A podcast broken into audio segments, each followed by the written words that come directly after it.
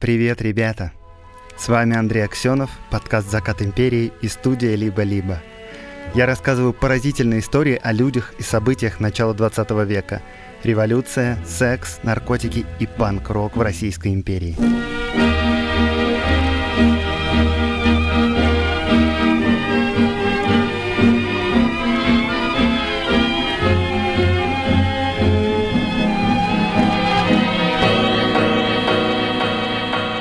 Учебниках по истории нам рассказывают про царей, генералов, э, иногда прям немножечко в отдельной главе про культуру и искусство, и никогда не говорят про бизнес.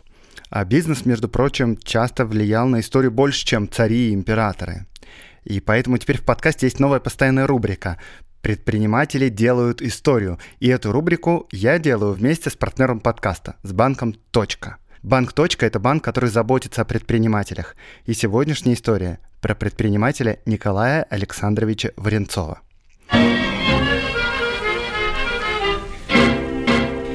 В начале 20 века он был довольно известен в деловых кругах Москвы и вообще России. Он сам нажил 11-миллионное состояние. Он директор двух солидных фирм. Эти фирмы торгуют хлопком, шерстью и каракулем по всей стране. Николай Варенцов – это потомственный купец. То есть еще его прадед торговал разной бытовой химией. Но вот и дед, и отец Николая Александровича были ну, весьма скромными купцами, владели совсем небольшими лавками по продаже разных товаров. И вот молодой потомок, уважаемый, но совсем не богатой династии, идет на работу в Среднеазиатское торгово-промышленное товарищество. И вот это очень важно.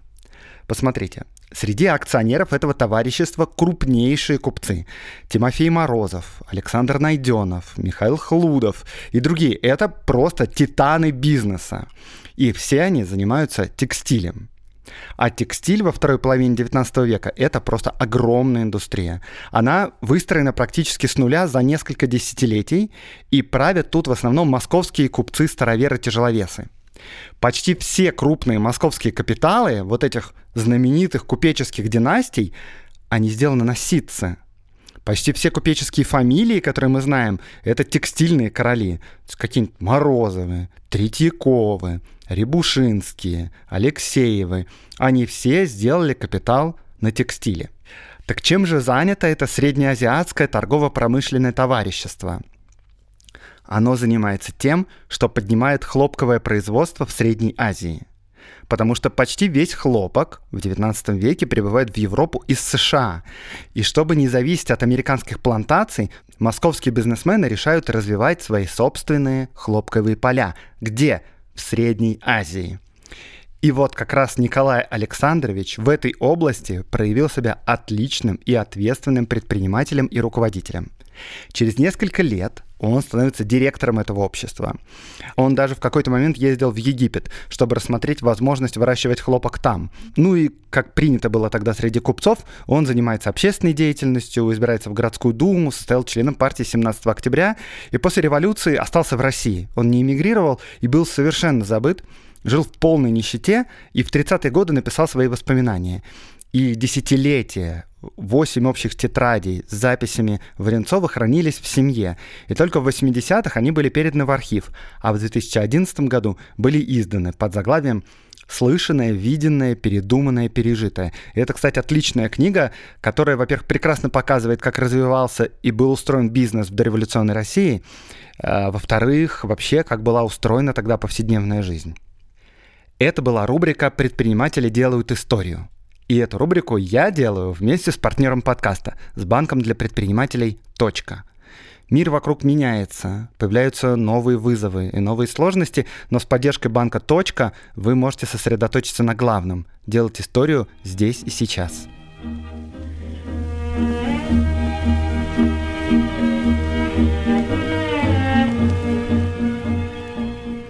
Когда я слышу словосочетание «единый учебник истории», я хватаюсь за пистолет. Нет, ну, безусловно, история абсолютно однозначна, потому что событие либо было, либо его не было, да? Но только чтобы узнать, какое именно событие было на самом деле, нам нужно разобраться очень во многом, начиная с воспоминаний очевидцев, и это самое ненадежное, кстати говоря, заканчивая астрономическими расчетами и анализом лексики всех причастных. И то, чаще всего ученые, говоря об истории, говорят о самой вероятной версии событий. Ну, иногда она такая вероятная, что почти наверняка правда. Вот смотрите, почти наверняка прям вот в вашей семье были случаи, когда события, которые произошли совсем недавно, например, год назад, родственники помнят совершенно по-разному. А теперь представьте, если это произошло полвека назад или сто лет назад. А если еще при этом разные люди относятся к героям своих воспоминаний тоже по-разному. Половина ненавидит, а половина восхищается. Вот поди разберись, где тут правда. И сегодня я вам расскажу о юности женщины, которая позже стала просто королевой.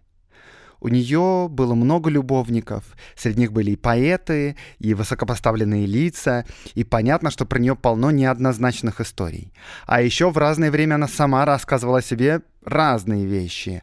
А еще всю свою последующую жизнь она редактировала свои дневники и воспоминания. И, кстати, дневники полностью еще не изданы. Согласно завещанию, мы их сможем прочитать только после 28 года, и я с нетерпением жду этого времени, потому что уверен, что мы очень много нового узнаем о людях, в честь которых стоят памятники и висят доски мемориальные на стенах домов.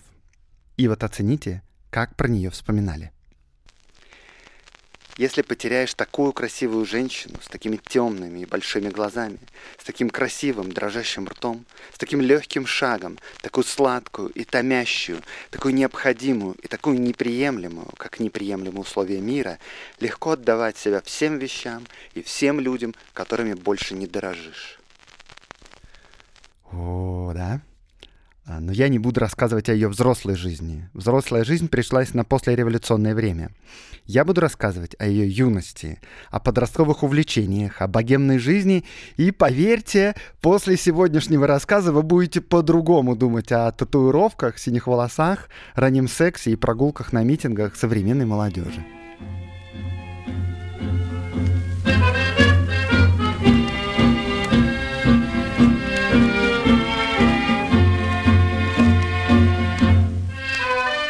На дворе 1905 год. Рад представить вам рыжеволосую 13-летнюю Лили Каган. Она из обеспеченной московской семьи, ну то есть из такой, где родители летом могут позволить себе отдых в Германии, э, обучение в гимназиях для дочерей, а у Лили есть младшая сестра Эльза, прислугу, рестораны, ну то есть совсем неплохо по тем временам. 13 лет – у нее происходит первый яркий конфликт в школе, и она сама вспоминала этот эпизод так. 1905 год начался для меня с того, что я произвела переворот в своей гимназии в четвертом классе. Нас заставляли закладывать косы вокруг головы. Косы у меня были тяжелые, и каждый день голова болела. В это утро я уговорила девочек прийти с распущенными волосами, и в таком виде мы вышли в залу на молитву. О боже! Девочки пришли в гимназию с неправильной прической. Точнее, вообще без прически. И да, был скандал. И причем, если сегодня родители разрешают детям красить волосы там и в синий, и в фиолетовый, то вот тогда папа Лили, кажется, был даже возмущен больше гимназии, а может он побаивался проблем, ну, родители не любят разговаривать с директорами гимназии, куда ходят их дети. Короче, он кричал дочери, что та выйдет из дома только через его труп, и Лили сбежала через черный ход. Ну, знаете, Юрий Александрович, это еще только цветочки. Вы вот думаете, что распущенные волосы это уже достаточно ужасно? Как насчет того, что именно в это время ваша дочка ходит в социалистический кружок? Типа, Лили, я зашел в твой телеграм и обнаружил, что ты состоишь в чате «Что делать?». Немедленно выйди оттуда и никогда не общайся с этими людьми. Ты что, хочешь в тюрьму попасть? Ты что, смерти моей хочешь? Папа, отстань! Короче, 1905 год, жаркое время, и вообще-то кажется, что до свержения царя осталось чуть-чуть совсем. На улицах многотысячные демонстрации, террористы кидают бомбы в царских чиновников, газеты перестали подчиняться цензурным правилам, э, все открыто требуют конституции. И это, конечно, невероятно захватывающе. И вообще, что может понимать старомодный еврейский папа, который очень боится запрета на проживание в черте города Москвы? Короче, гимназистки ходят в кружок политэкономии, который ведет 16-летний гимназист Осип Брик с прекрасными глазами и такими длинными волнистыми волосами. И гимназистки вырезали его имя перочинными ножичками на школьных партах. Но из всех школьниц Осип выделил именно Лили. И он ухаживает за ней. И вот примерно так, как ухаживают приличные мальчики. Э, то есть звонит по телефону, ну, по-домашнему, естественно, других не было, простите, что упоминаю об этом, провожает домой из школы, приглашает на Рождество в гости, и вот как-то они ехали на извозчике, Ося наклонился к Лиле и спросил, «А не кажется ли вам, Лиля, что между нами есть что-то большее, чем дружба?» И Лили не казалось, но она ответила, «Да, кажется». Ну, возможно, на самом деле Оси ей нравился с самого начала, это он так интересничает. По крайней мере, они начали встречаться, но через некоторое время Оси стало казаться, что что-то не так уж и сильно он влюблен. И тогда уже Лили сама начала проявлять инициативу. Я хотела быть с ним ежеминутно и делала все то, что 17-летнему мальчику должно было казаться пошлым и сентиментальным. Когда Ося садился на окно, я немедленно оказывалась в кресле у его ног. На диване я садилась рядом и брала его за руку. Он вскакивал, шагал по комнате, и только один раз за все время, за полгода должно быть, Ося поцеловал меня как-то смешно, в шею, шиворот на выворот. В общем, довольно мило. Летом 1906 года Каганы едут на отдых в Германию, и Лили там получает письмо от Оси. Он ошибался, и Лили он не любит. Прости, прощай. И Лили потом говорила, что на нее это произвело такое впечатление, что у нее начался нервный тик, который не проходил несколько месяцев. Спустя несколько дней после возвращения в Москву Лили случайно встречает на улице Осю и немедленно признается ему в любви. И Оси это признание не принял. И я говорил уже, да, что у Лили в будущем будет много любовников, но по-настоящему глубоко и сильно, кажется, до конца жизни она будет любить только одного человека — Осипа Брика.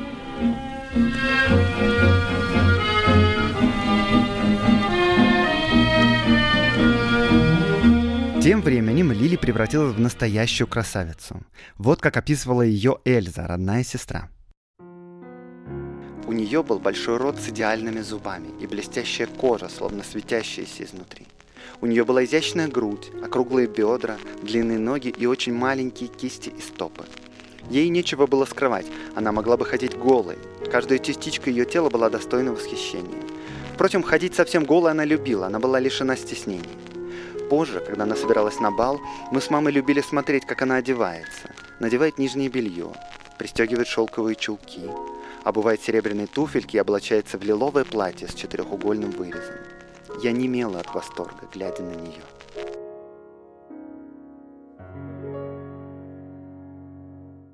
Оцените, да? Э, я не знаю, но, по-моему, редко бывает так, чтобы младшая сестра в подобных выражениях говорила про старшую. Короче, Лили подрастает и начинает обнаруживать, что обладает каким-то магнетическим влиянием на мужчин. Во время отдыха в Германии, как раз тогда, когда пришло это печальное письмо от Оси, в нее влюбился молодой студент. И так крепко, что позвал замуж прямо там. И потом еще писал трогательные открытки в Москву.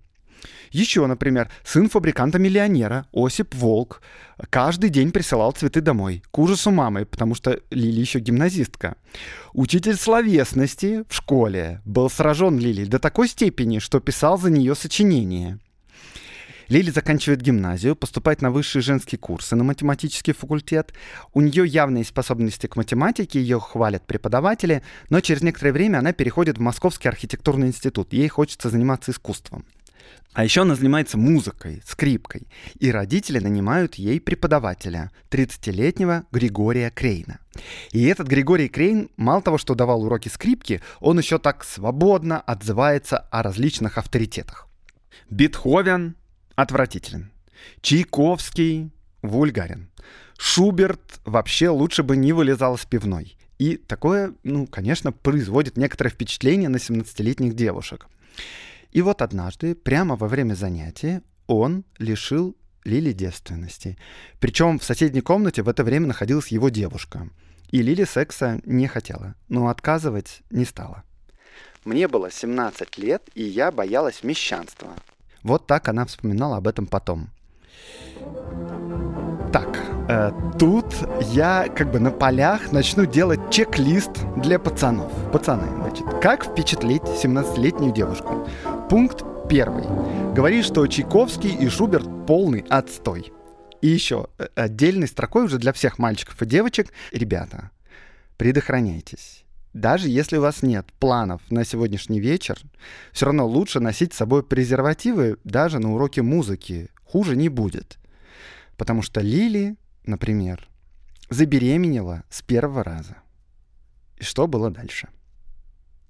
Первый человек, которому она про все это рассказала, это Осип Брик, ее первая любовь. И Ося немедленно предложил ей выйти за него замуж. И Лили не спала всю ночь, обдумывая это предложение.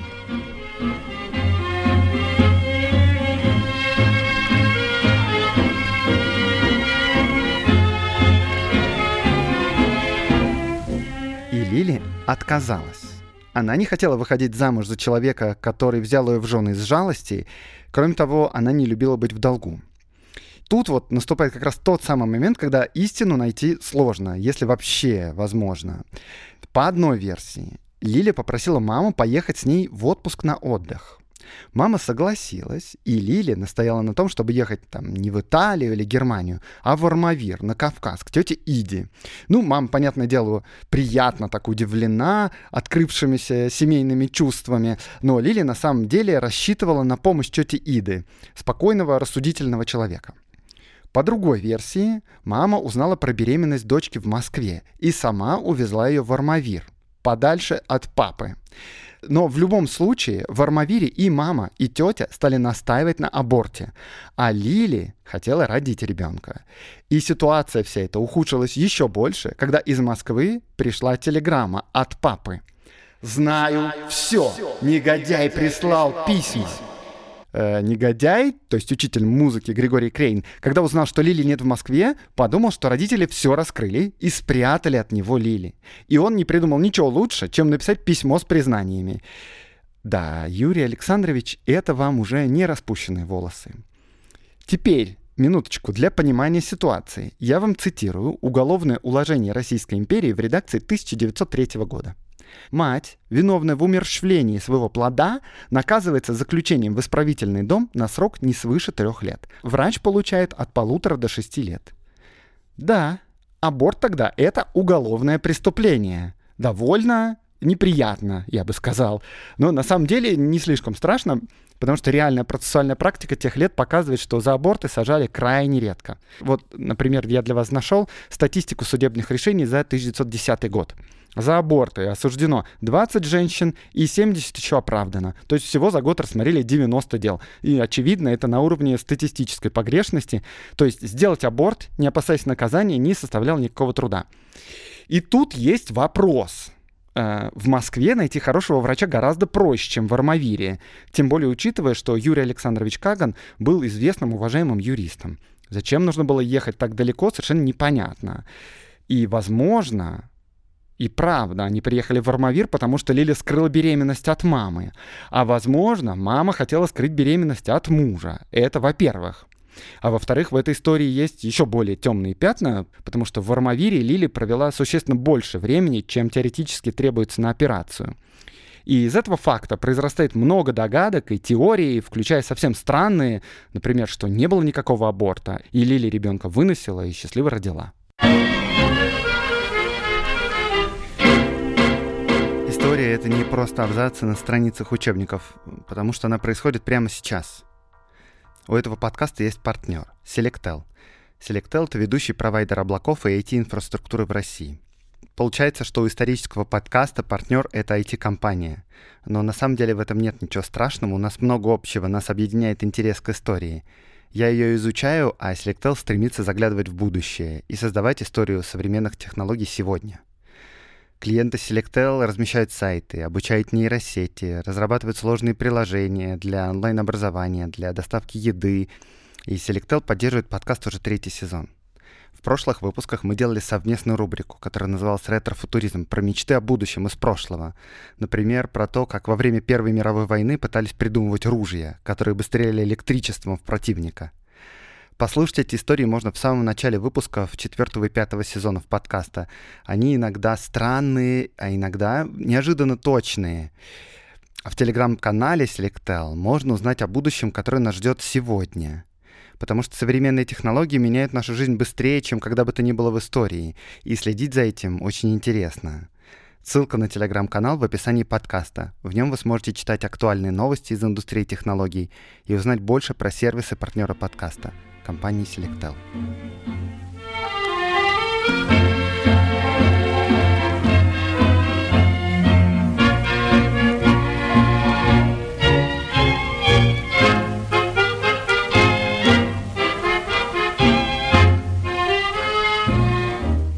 Возвращаемся к Лилии. И вы вот говорите единый учебник истории. Какой вообще учебник, если мы тут уже в самом начале запутались в детях и абортах? И напомню, речь идет о человеке, чья жизнь описана во множестве мемуаров и исследований. Так или иначе, самая распространенная версия гласит, что в Армавире нашли знакомого врача, и он сделал Лили аборт. И после аборта Лили потеряла возможность иметь детей. И, кстати, если уж я тут сегодня заикнулся о сексуальном воспитании, то сегодня, мальчики и девочки, аборт к бесплодию не приводит. Почти никогда. То есть, если вы, конечно, его делаете в клинике у квалифицированного врача. В любом случае, из Армавира в Москву прямо ехать не хотелось. И мама с дочкой отправились в гости ко второй тетушке, в Тифлис, в Грузию. Но спокойствие это не добавило. К Лиле начали приставать мужики просто непрерывно.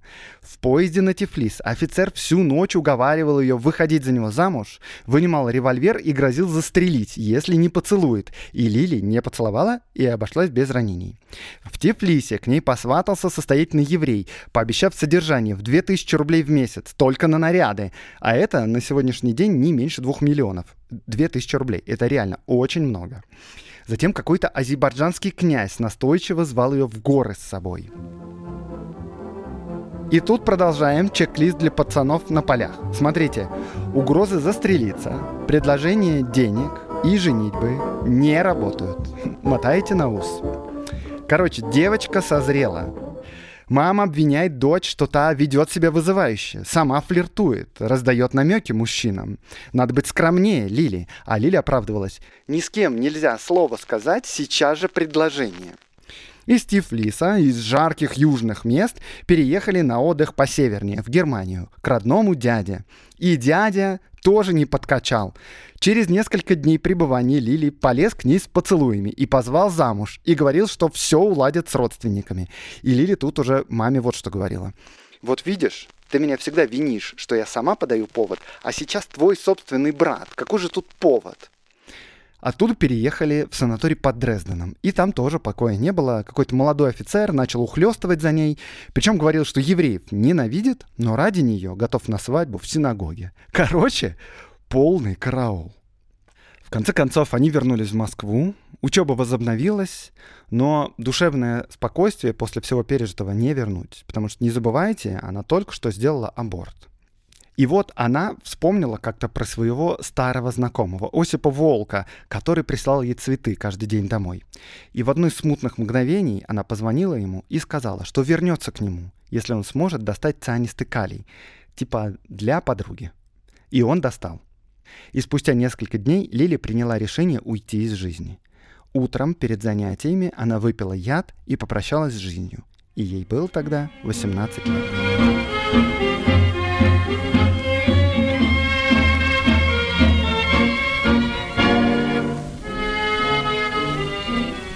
Весь день она пролежала в постели, но не то что не умерла, а вообще никакого недомогания не почувствовала.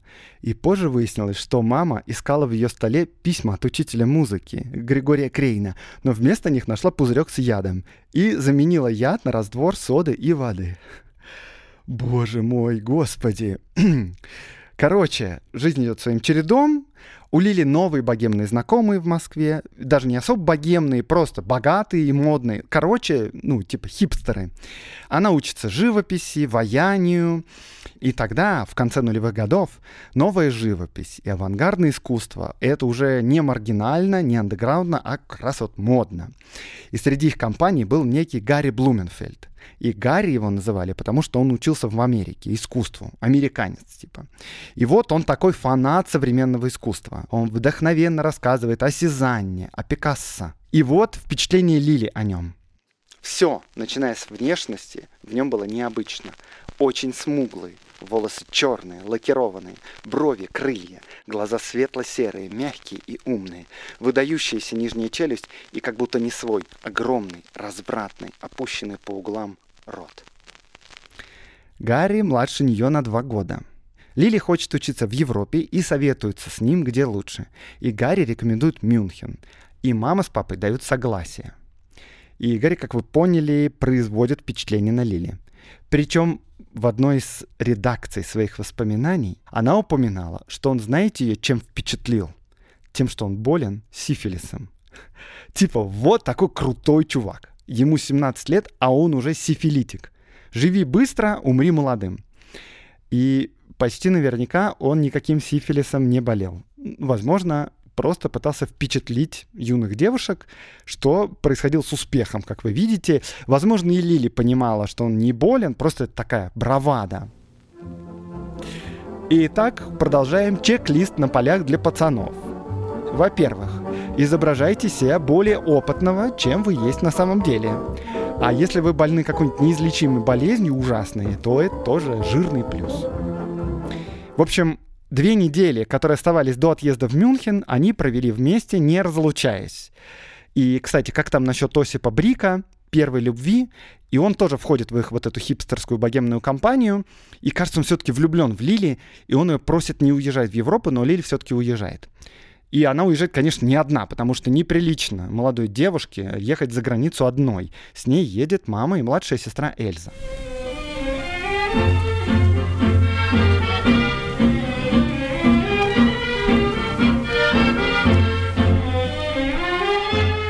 Мюнхене Лили познакомилась с некой Катей из Одессы.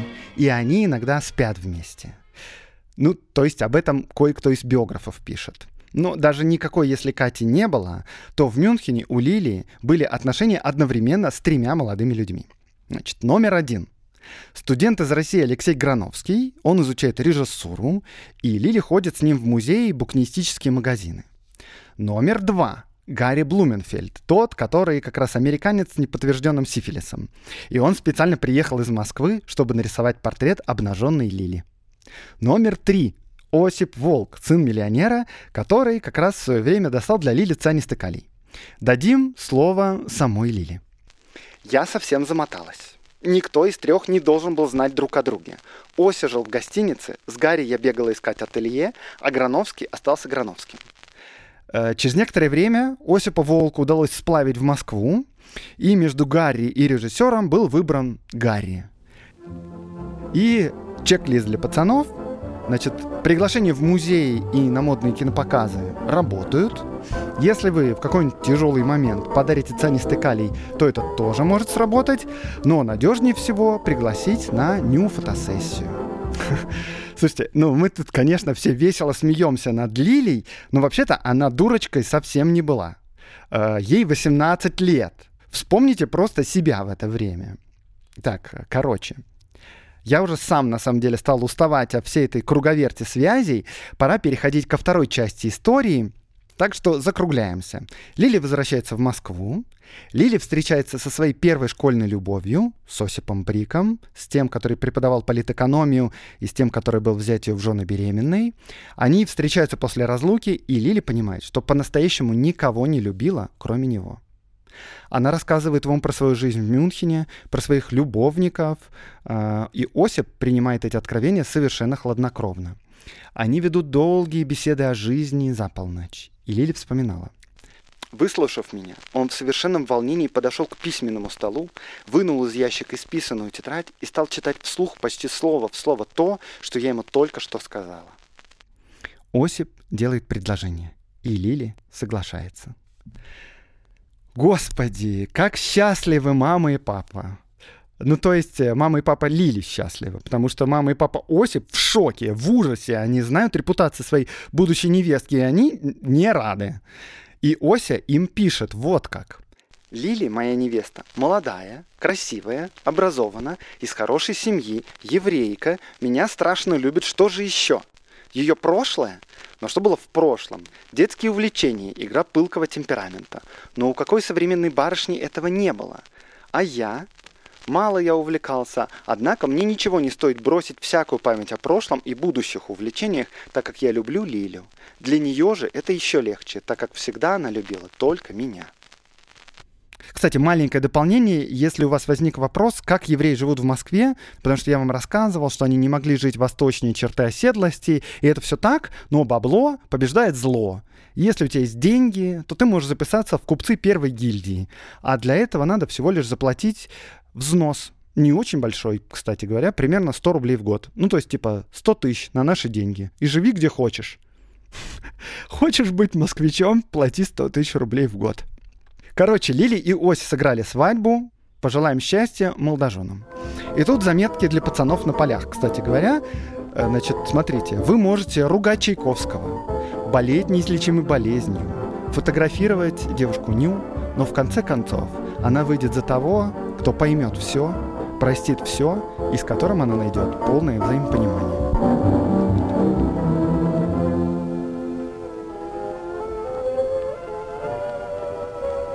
Еще одно дополнение к их отношениям, и мы на время простимся с счастливыми влюбленными. Дополнение вот какое. Для Оси секс не был чем-то важным. А вот Лиле было свойственно обостренное половое любопытство. Это я цитирую слова ее подруги Александр Грановский. И они решили этот вопрос полюбовно. Свободная сексуальная жизнь Лили не будет нарушать их семейное счастье. Значит, Ося работает на фирме отца. Фирма отца, кстати, занимается продажей полудрагоценных камней. Значит, они по работе путешествуют, ездят в разные места, живут хорошо. Расстанемся с ними ненадолго. И вспомним об Эльзе, младшей сестре Лили. Что испугались, что все сейчас по новой пойдет. Нет, там немножко другая история.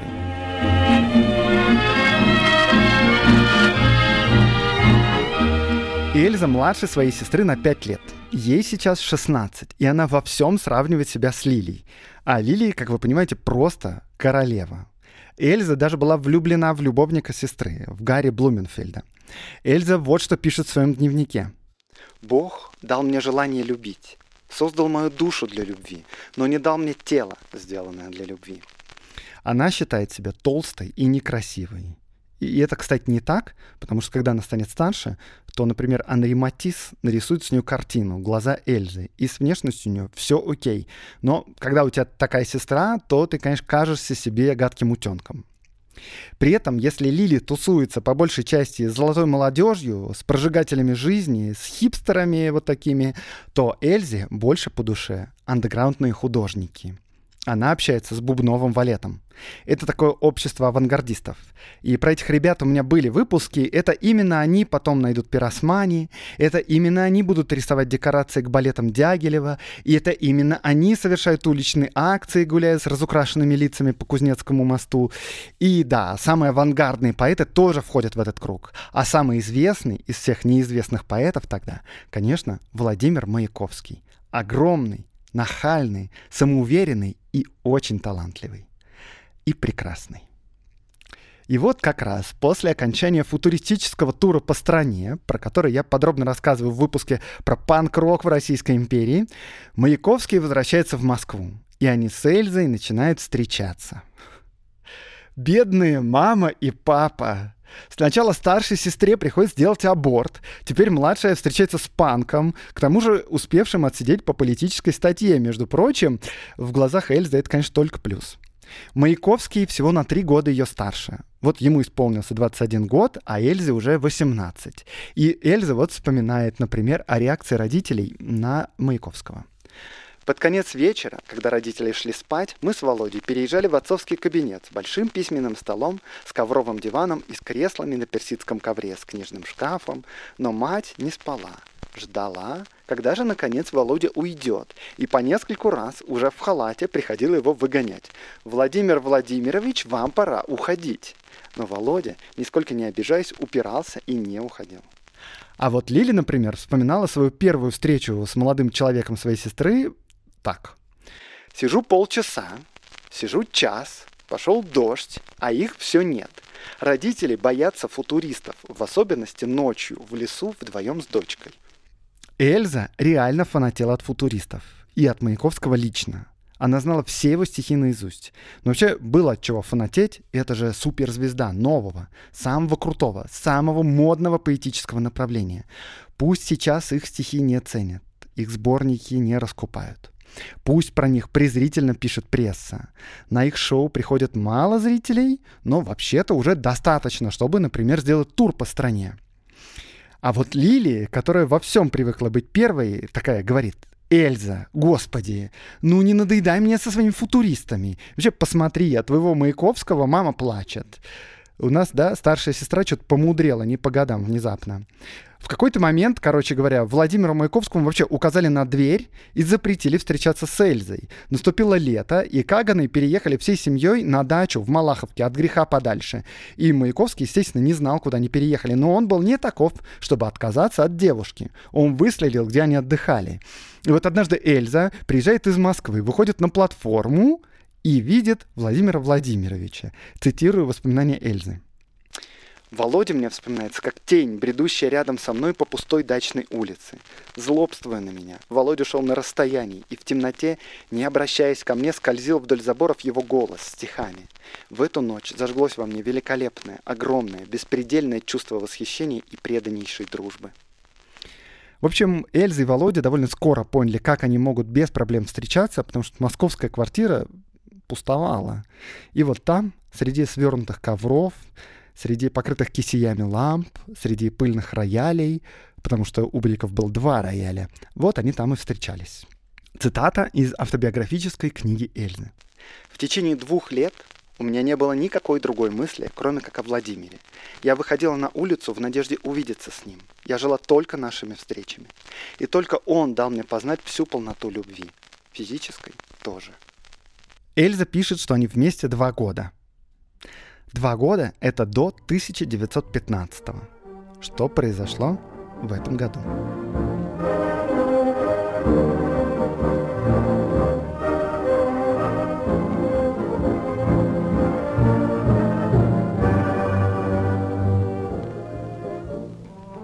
Лето 1915 года Маяковский проводит на дачах у друзей в Коколе под Питером. У него нет денег, поэтому он обедает и ночует у разных своих знакомых, короче, живет по впискам. Осип Брик и Лиля Брик живут в это время в Петербурге, и Эльза приезжает к ним в гости пожить. Эльза и Володя хотят встречаться, и удобнее всего это делать, конечно, на квартире у Лили и Осипа. Но Лили и Осип не хотят видеть наглого и шумного футуриста. И Эльза хочет, чтобы они прониклись его творчеством. Когда-то еще в Москве она приглашала Маяковского, чтобы он почитал стихи, но, в общем, это никого не впечатлило. При этом Эльза, естественно, хотела доказать еще своей сестре, что Маяковский гениальный поэт. Ну и, наверное, что она тоже сама не промах. И вот она делает следующую попытку. Итак, в один из июльских дней 1915 года Маяковский в квартире Бриков в гостях. Вот он стоит в дверном проеме, опираясь на косяк, и вдруг неожиданно начинает говорить. Вашу мысль, мечтающую на размягченном мозгу, как выжаревший лакей на засаленной кушетке, буду дразнить об окровавленный сердце лоскут. Досыта издеваюсь, нахальный и едкий. И дальше, и дальше не останавливаясь. Алло, кто говорит? Мама? «Мама, ваш сын прекрасно болен. Мама, у него пожар сердца. Скажите сестрам, люди и Оля, ему уже некуда деться. Каждое слово, даже шутка, которая изрыгает обгорающим ртом, он выбрасывается, как голая проститутка из горящего публичного дома». Лили вспоминала позже. Маяковский ни разу не переменил позы, ни на кого не взглянул. Он жаловался, негодовал, издевался, требовал, подал в истерику, делал паузы между частями. Мы подняли головы и до конца не спускали глаз с невиданного чуда. Лили и Ося просто потеряли дар речи. И первым пришел в себя Ося и объявил, что Маяковский великий поэт, даже если не напишет больше ни строчки. Кстати, судя по всему, это было первое полное исполнение «Облака в штанах». Маяковский до этого читал фрагменты Репину и Горькому в Коколе на вписках. Причем Горький, слушая их, разрыдался, но вот, кажется, первый раз полностью поэма была прочитана как раз в этот день. Осип отнял у Маяковского тетрадь и начал перечитывать рукопись, и не отпускал ее до конца вечера. И в конце концов Маяковский забрал у него тетрадку, посмотрел Лиле прямо в глаза и спросил, «Можно посвятить вам?» и вывел под заглавием «Лили Юрьевна Брик».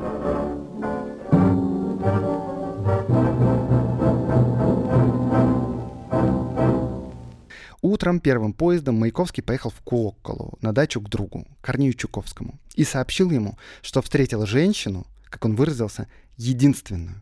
И Чуковский вспоминал это так. Сказал он это так торжественно, что я тогда же поверил ему, хотя ему было 23 года, хотя на поверхностный взгляд он казался переменчивым и беспутным. И вот так у Маяковского и Бриков начался роман. Маяковский безраздельно влюбился в Лили – Лили любила Осипа и восхищалась Маяковским, а Ося был без ума от стихов Маяковского. Осип Брик, совладелец преуспевающей фирмы, предлагает издать поэму за свой счет, потому что у Маяковского нету ни копейки, он панк. «Облако в штанах» было издано тиражом в 1050 экземпляров издательством ОМБ, то есть Осип Максимович Брик и с посвящением «Тебе, Лиля». Осип просто влюбился в Маяковского. Not gay. Он пишет другу. Я лично вот уже четвертый месяц только и делаю, что читаю эту книгу. Знаю ее наизусть и считаю, что это одно из гениальнейших произведений всемирной литературы. Маяковский у нас днюет и ночует. Он оказался исключительно громадной личностью. Еще, конечно, совершенно не сформировавшийся. Ему всего 22 года, и хулиган он страшный. Маяковский же полностью отдался своей любви к Лиле. Он ничего не умел делать наполовину, и даже на три четверти. Он во всем был устрашающе тотален, и, полюбив, он всю свою жизнь посвящал объекту своей любви. Он просто врос всей своей кровеносной системой в Лили, не спрашивая разрешения и даже не понимая, как возможно иначе. Лили пишет. «Это было нападение. Володя не просто влюбился в меня, он напал на меня. Два с половиной года не было у меня спокойной минуты, буквально. И хотя фактически мы с Осипом Максимовичем жили в разводе, тут Лили имеет в виду, что они потеряли интерес к сексу друг с другом, жили-то они вместе. И хотя фактически мы с Осипом Максимовичем жили в разводе, я сопротивлялась поэту. Меня пугали его напористость, рост, его громада, неуемная, необузданная страсть. Любовь его была безмерна. Володя влюбился в меня сразу и навсегда. Я говорю навсегда, навеки, от того, что это останется в веках. И не родился тот богатырь, который сотрет эту любовь с лица земли. Маяковский снимает квартиру как можно ближе к Брикам. И с Лили они видятся ежедневно. Они гуляют по Невскому, по петербургским набережным. Но для Лили главным мужчиной остается Осип. Но Владимир Владимирович тоже должен быть рядом. Эльза, прости, да, что с Эльзой? Эльза уехала сразу же после того дня, как была прочитана поэма. Осенью Лили отправилась в Москву, чтобы поговорить с младшей сестрой, объяснить ей, что к чему, что ей не стоит даже надеяться на определенные вещи. И после этого разговора Эльза написала Маяковскому письмо, и в письме она обращается к нему на «вы». «Так жалко, что вы теперь чужой, что я вам теперь ни к чему. Как-то даже не верится, но так уж водится, что у нас с Лилей общих знакомых не бывает. Ни за что не могла бы теперь с вами говорить, как прежде. Вы меня теперь от чего-то страшно смущаете. Буду краснеть, путаться в словах, и будет неловко ужасно. Если бы вы знали, как жалко, так и к вам привязалась, и вдруг чужой. Да, ну с Маяковским было нелегко. Ну, не только потому, что он поэт. И не только потому, что он устрашающе тотален.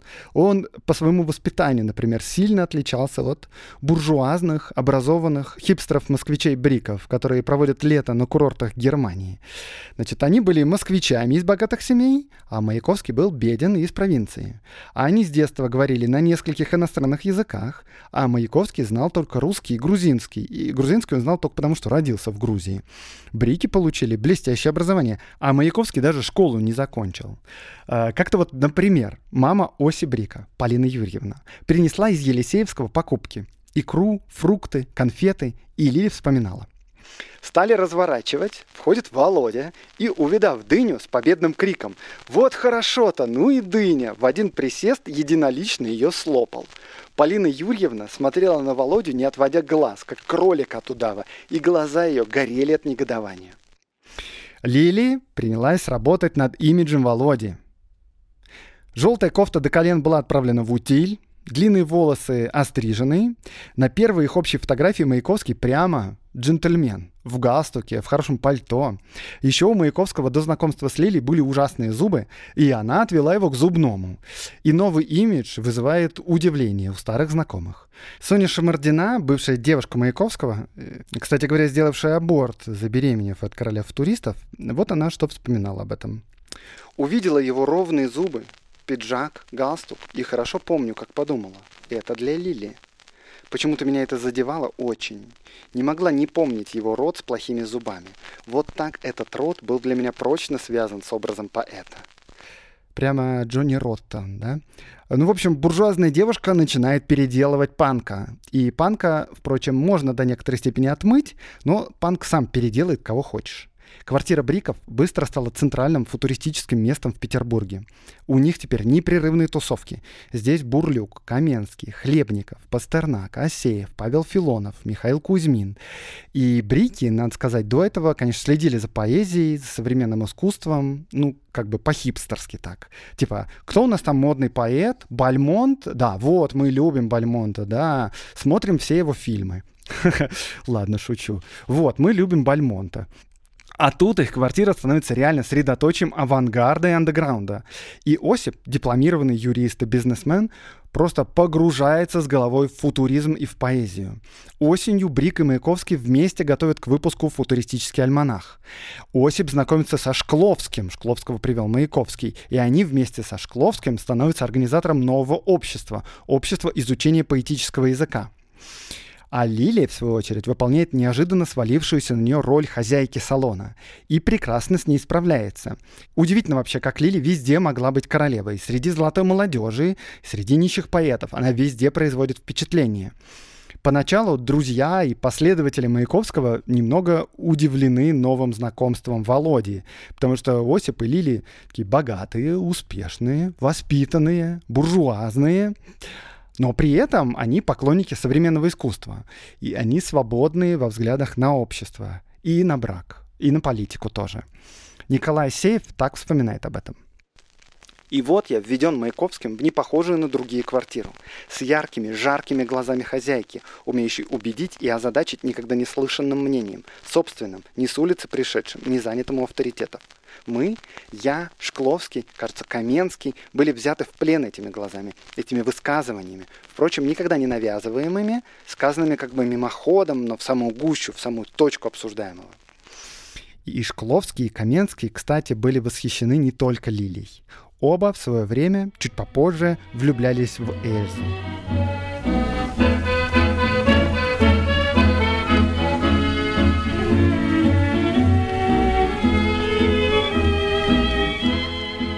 Зимой проходит у них футуристическая елка. Елка приделана к потолку вверх ногами и украшена желтым свитером Маяковского. Все были в костюмах. Маяковский оделся в гопника, Лилия в шотландца в килте.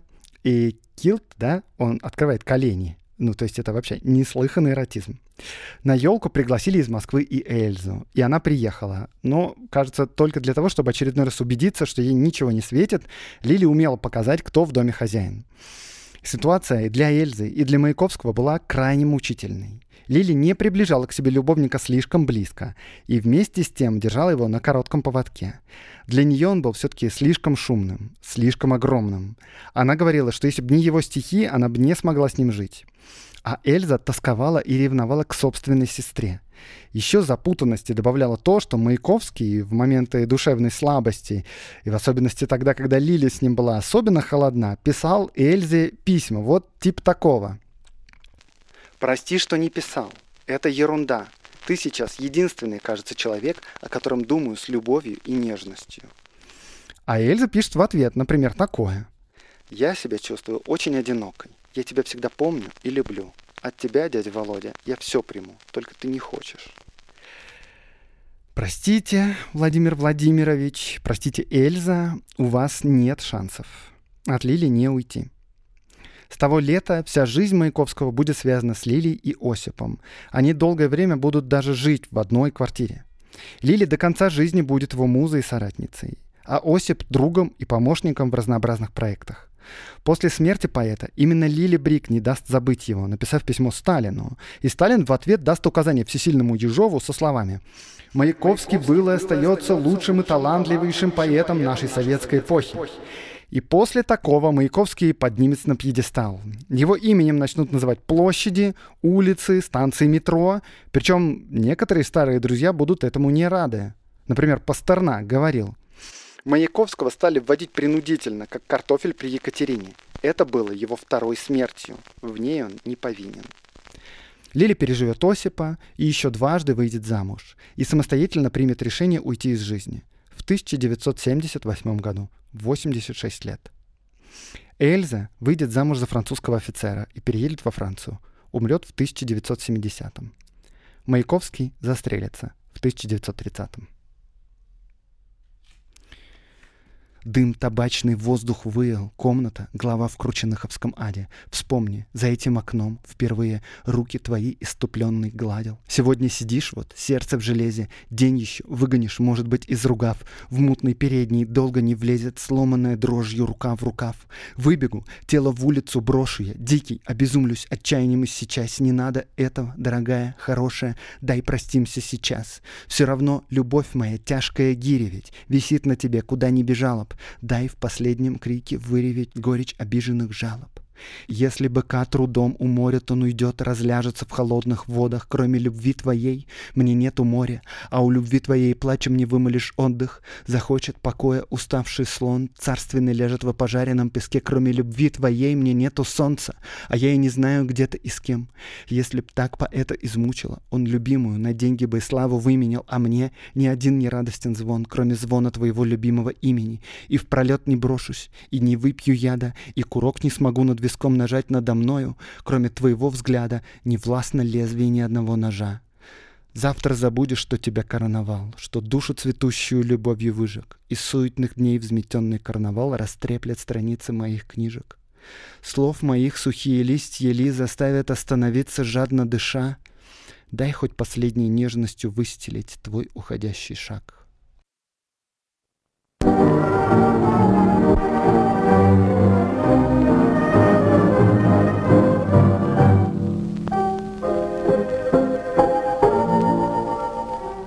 С вами был Андрей Аксенов, подкаст «Закат империи» и студия «Либо-либо».